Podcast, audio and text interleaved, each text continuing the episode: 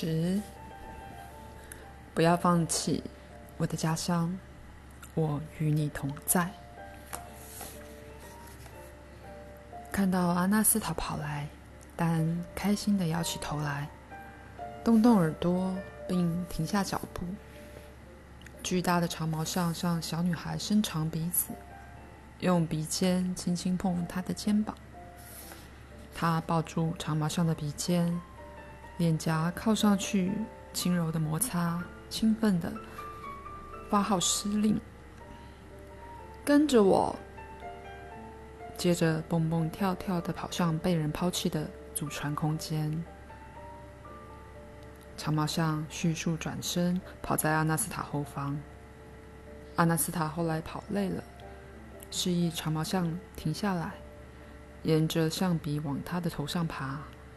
爬到长毛象的背上的时，他看到小猫也在那里。它早就已经长大，但绰号依然叫做小猫。他蹭着小女孩的腿，发出呼噜声，表示他的开心和忠诚。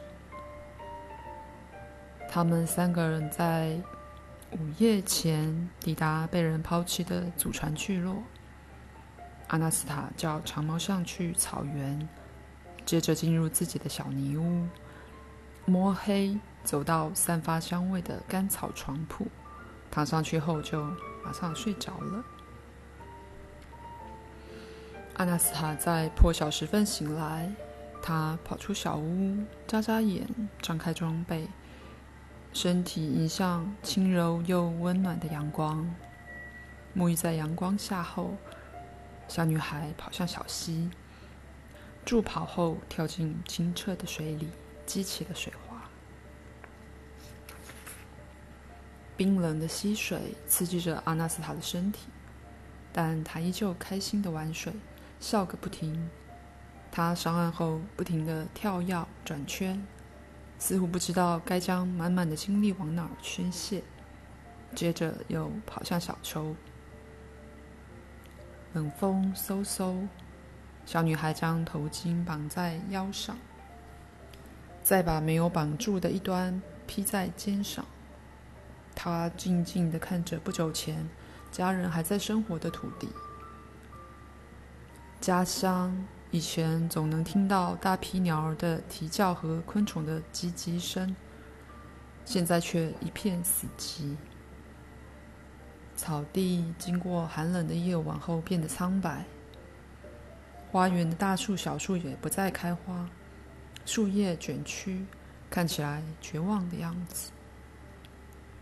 祖传空间在悲伤的寂静之中一片萎靡。但生命依旧丰富多样。茫然地听着小女孩的声音，突然之间，周遭的一切抖擞了一下。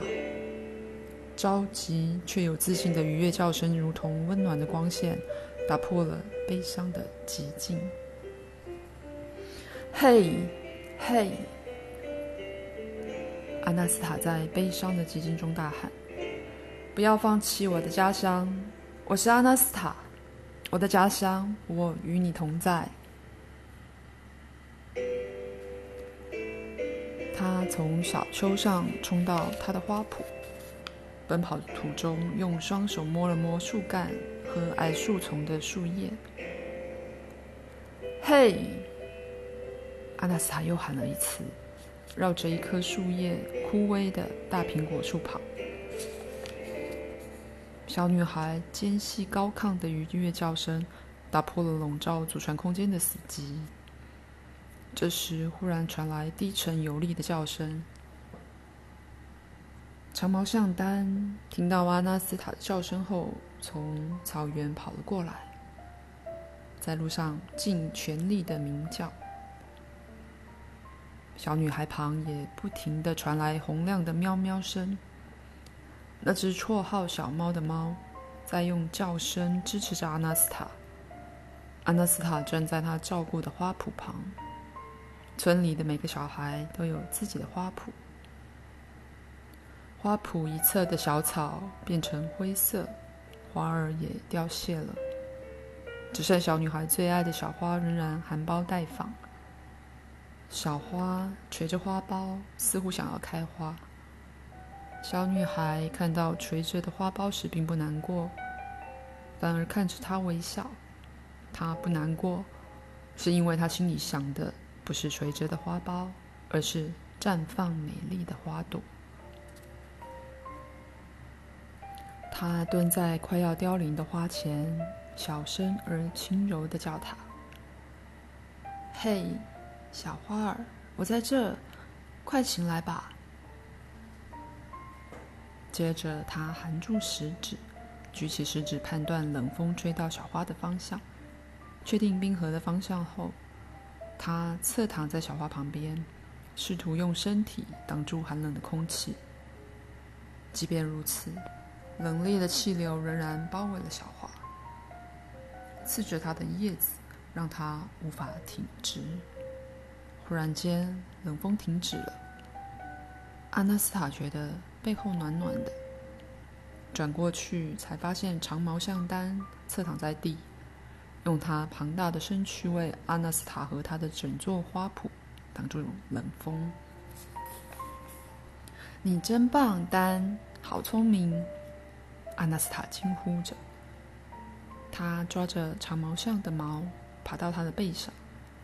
对着冰河吹来的风，开心且得意洋洋的大喊：“嘿！”冷风却变得更强了。小女孩想了一下后，转到另一边，挥着双手大喊，好像在召唤某个看不见的人似的。长毛象举起鼻子，跟着鸣叫，小猫也叫了几声。冷风平静下来，过了一下，却又起风。只是这次是从另一侧吹来暖风，拂过小花、长毛象，还有站在它背上的小女孩和小猫。仅存的几只鸟儿以歌声迎接这道赋予生命的风。接下来几天。阿纳斯塔一直努力对抗冰河吹来的冷风，只要起风就会跑到小花旁边。长毛象也养成了习惯，每次都会躺在小花旁边挡风。这一天终于到来，这朵起死回生的小花开花了。阿纳斯塔跑向土丘，跪在小花面前，亲吻它的橘红色花瓣。嘴唇轻轻的碰它，他接着往后退两步，欣赏眼前赏心悦目的奇迹和这个不可思议的美丽创造——他的小花。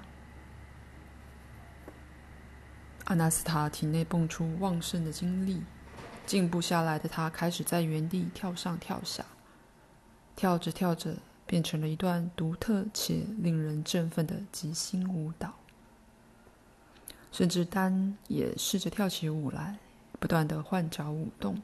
小猫开始转圈，一下背部贴地，一下跳到空中。小花的橘红色花瓣也在温暖的风中对着它们摇曳。阿纳斯塔后来停了下来，他看到两个少年站在山上。